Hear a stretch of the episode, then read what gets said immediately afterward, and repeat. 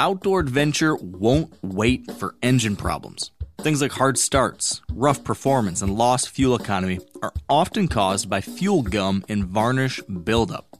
Seafoam can help your engine run better and last longer. You simply pour a can into your gas tank. Hunters and anglers rely on Seafoam to keep their engines running the way it should the entire season. So pick up a can of Seafoam today at your local auto parts store or visit seafoamworks.com to learn more. Oh, oh, oh, O'Reilly! Are your wiper blades chattering, skipping, or squeaking? Don't let streaks or smearing on your windshield compromise your visibility. When it's time to replace your wiper blades, stop by O'Reilly Auto Parts and see our selection. Our professional parts people will even install your new wiper blades while you wait. Stop by O'Reilly Auto Parts today. Oh,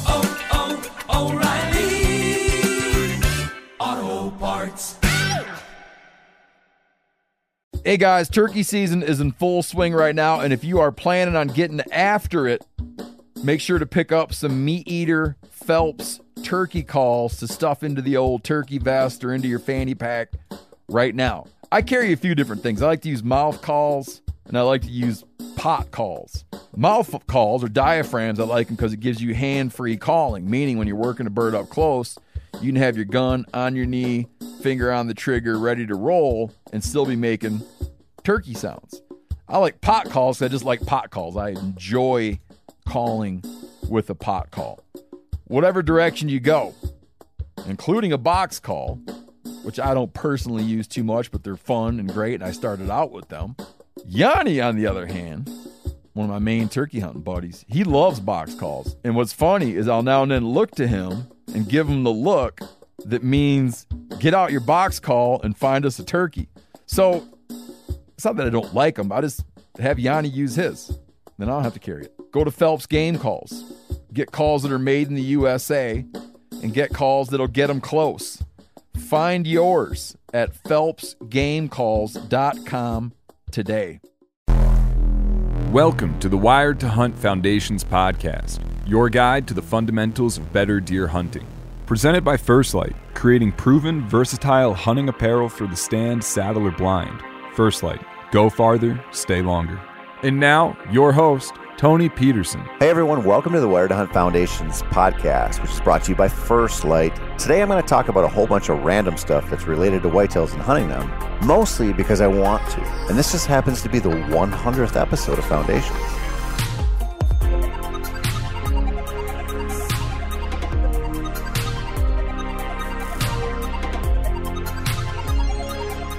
You heard me right.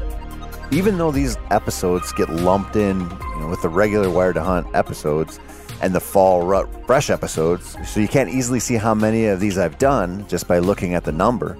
Trust me, this is the old century mark on here. Do you know what that means? That means I've written approximately 300,000 words for this thing. That's a higher word count than most of the books out there, even the ones centered on pollinators that Kenyon loves to read. In fact, 300,000 words is like four or five times as much as an entire bow hunting public land whitetails book that I wrote. That's how much we put into this thing. And what I plan to do today was just tell you some deer hunting stories. But lately I've been turkey hunting, which means I've had a lot of time to think. And I just want to go a different route with this one because I think there's a better opportunity with this podcast than just me sitting here recounting some of my past deer successes and failures. But before I get into that, I have to let you know about the Meat Eater giveaway that is going on right now until May 21st. If you want the chance to win $3,000 worth of sweet hunting gear, along with a personalized outfitting session with the Latvian Eagle himself, you just have to head over to themeateater.com slash giveaway to enter. Again, themeateater.com slash giveaway. It's free, takes about 30 seconds, and you could end up with a boatload of kick-ass gear.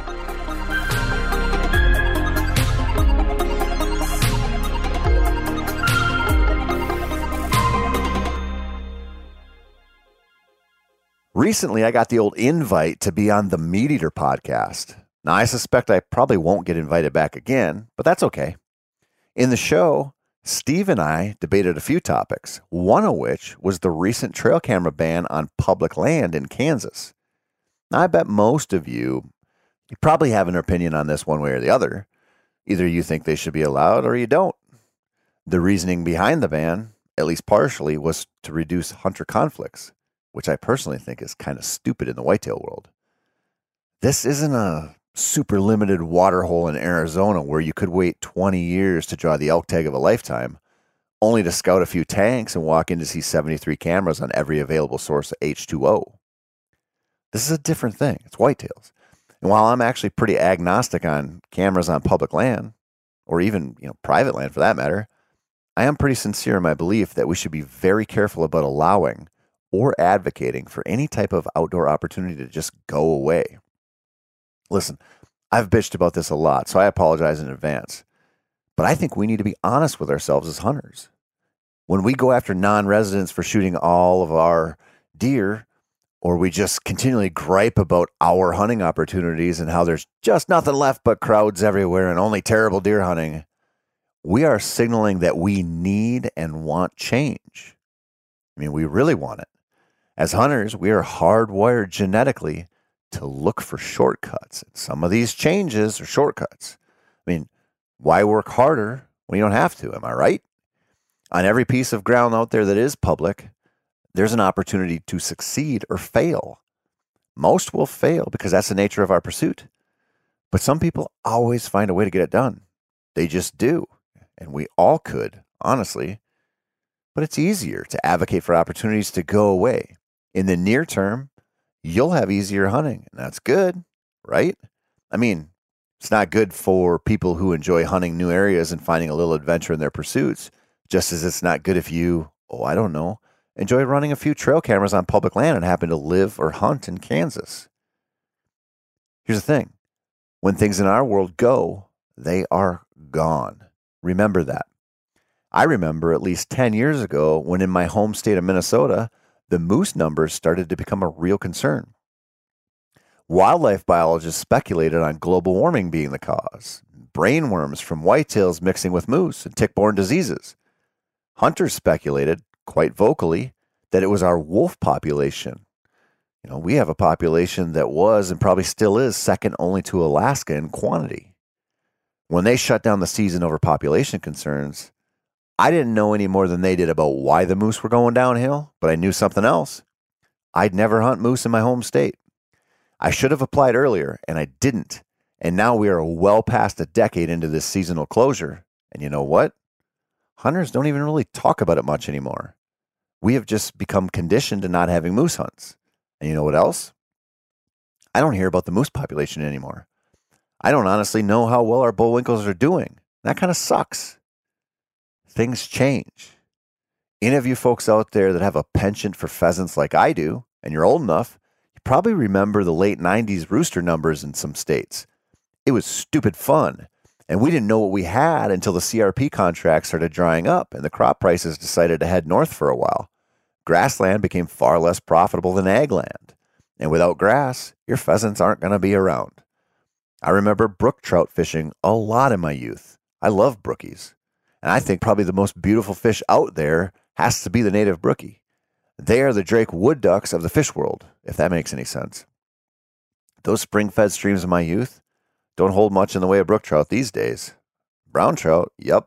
Stocked rainbows, sure. But brookies, not so much. Things change. Change is inevitable. You're probably like, okay, are you depressed or what? Well, let me tell you, all through March, I listened to a stupid amount of Radiohead. So, what do you think? But I'm not listing this stuff to just be doom and gloom. I'm setting up a larger point, which is this we are going to lose hunting opportunities as it is. Land use practices change. Urban swell isn't slowing down. We aren't beating the more public land drum enough because it's not an easy path and it's not a quick solution for most of us. It's not like signing a new lease, it takes time. Things are not really changing for the better out there, in my opinion.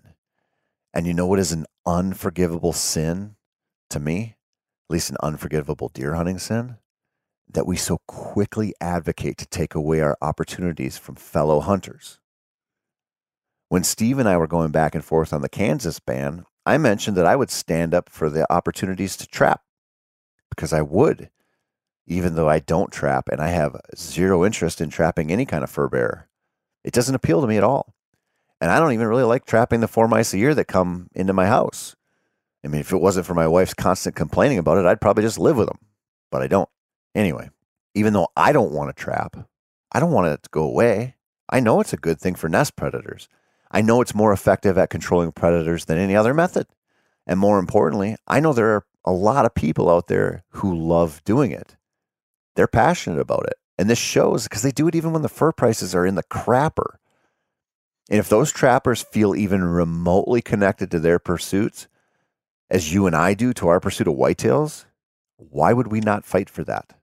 Who better to understand why we do this stuff than ourselves? But the thing is, it's so easy to be selfish when it comes to hunting. If you're a private land hunter in Kansas, why should you care what they do with public? You have your lease or your grandpa's land and probably a couple of feeders complete with trail cameras monitoring every deer that happens to come in for a little breakfast or dinner. Does it sound like I'm being condescending here? Because I'm trying not to be. I really am. But if you think that those public land hunters will be on your side if at some point the powers that be deem baiting or the use of cell cameras or live feed cameras on private land just a little too unethical and they come after it, I don't know if they're going to stick up for you. After all, what's good for the goose? So on. I look at this like cancel culture.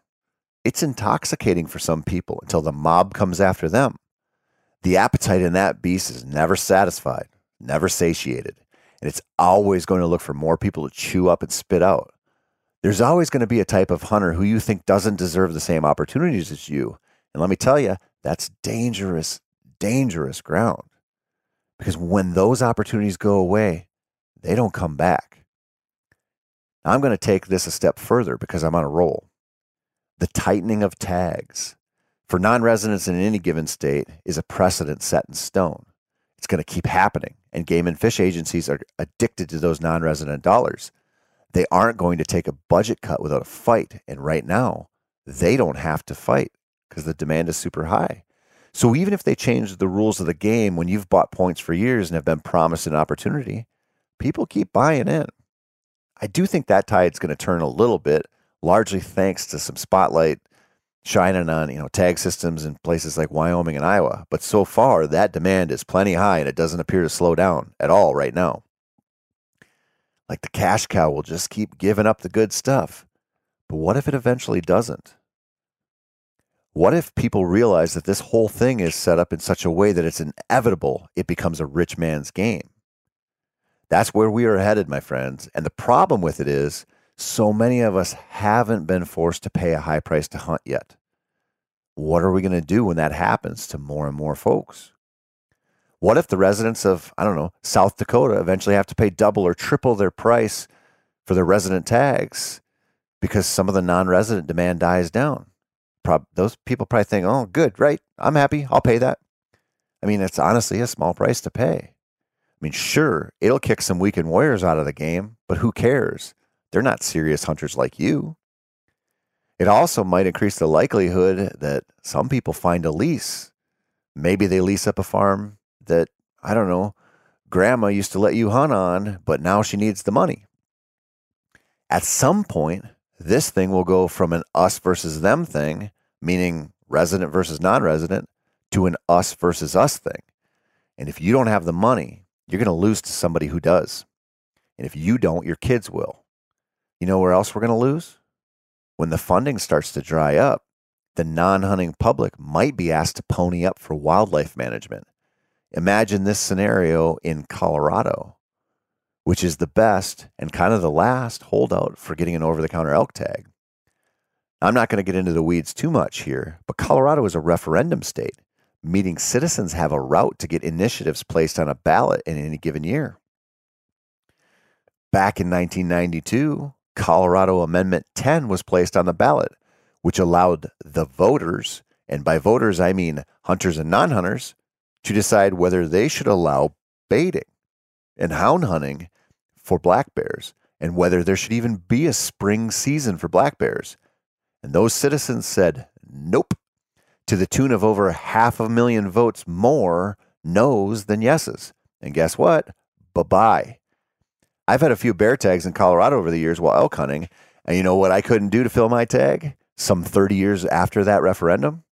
Bait or hire an outfitter to run them with hounds.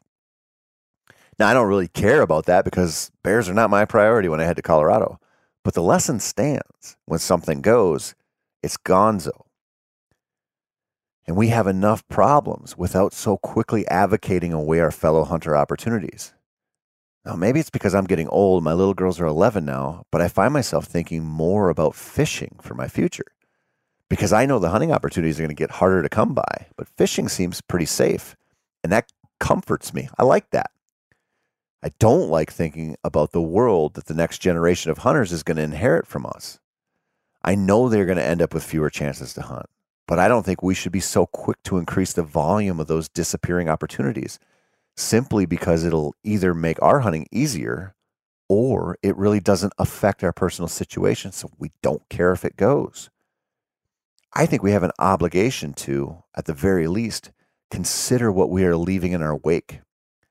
I think we need to consider that right now, hunters fund wildlife mostly, and that has allowed us to do what we do and has created this weird nonstop infighting we have going on. If someone else starts paying the bills even a little bit, or hell, if you live in a state like Colorado, you could potentially look at a ban on bow hunting or hunting out during the rut or some other seemingly insane proposition because it might not be hunters deciding the whole thing. If you live in a state where you think that will never happen, ask some of the folks who live in states that they thought that would never happen. It can happen and it will. But we, as hunters, don't need to dump a bunch of gasoline on that fire just because it might not directly affect us right now. Now, I know there are a lot of valid arguments against just about everything I've ranted about on this podcast. I understand that. I understand why you disagree with me. But I think at the very least, we should ask ourselves why we love hunting and yet why we might be quick to take away opportunities from our fellow hunters. Maybe it's a resource concern. Then great. If the folks who know say the herd numbers are diving due to the effectiveness of a certain weapon or technology or season structure or whatever, then it's time to listen up and accept those changes. But even then, I think we have to take small steps. Take the ban on trail cameras on public land in Kansas as an example again. Why start with a wholesale year round ban as the first choice? Why not a ban on in season use only at first? Or why not a three year ban to see if hunter conflicts actually decrease as a result? How did they even measure that in the first place? Maybe you agree with me. Maybe you disagree. Maybe we are on an inevitable path to the end of hunting and it doesn't matter. Or maybe I have this whole thing wrong and people will be bow hunting whitetails for a few more centuries. Who knows? I don't. I do know that right now we are in a place where we could think beyond ourselves a little to decide on our own individual effects of the future. I think about this during this 100th episode because most of these, and honestly, most of the hunting content out there is built to sell one of two things education or entertainment although nearly all of it falls into some hybrid category of both. We want to know how to scout. We want to know how to kill big bucks. We want to know when to call, when to sit on the ground versus climbing up into a tree. We want to know what moon phase is best and on down the line. And I love that shit. I really do. I think the most beautiful thing about whitetail hunting is not only that it's still available to so many people, but it's still so mysterious.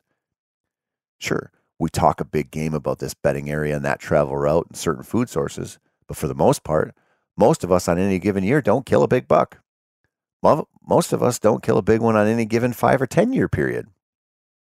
That's testament to how hard this is, but also that it must speak to us on a level that is worth fighting for.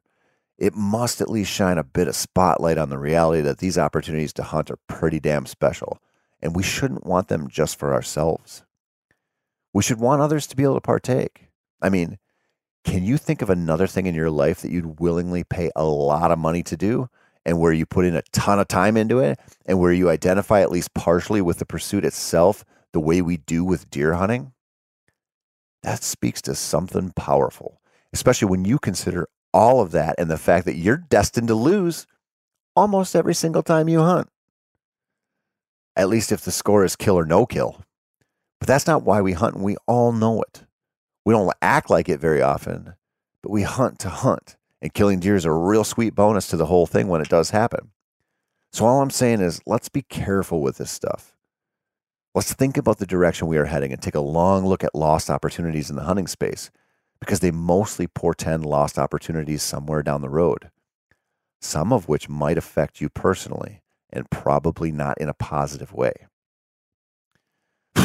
Lastly, now that I've gotten that out of my system, I just want to say thanks. I know you have so many hunting podcasts to listen to. You have a lot going on in life, you know, stuff that's begging for your attention and your support. So it means a lot to me and to Mark and the rest of the crew here at Meat Eater that you stick with us, even when we, and by we I mean me, say offensive stuff or stuff you disagree with or whatever. I can't tell you how much it means to me that you guys and gals keep coming back and you keep listening. I honestly, truly appreciate it. That's it for this week. I'm Tony Peterson. This has been the Wired to Hunt Foundations podcast. As always, thank you so much for listening. If you want some more whitetail advice, you can head on over to themeateater.com slash wired and see articles by myself, Mark, fellas like uh, Alex Gilstrom and Beau Martonik and Andy May and whoever. Whitetail Killers. Go check them out.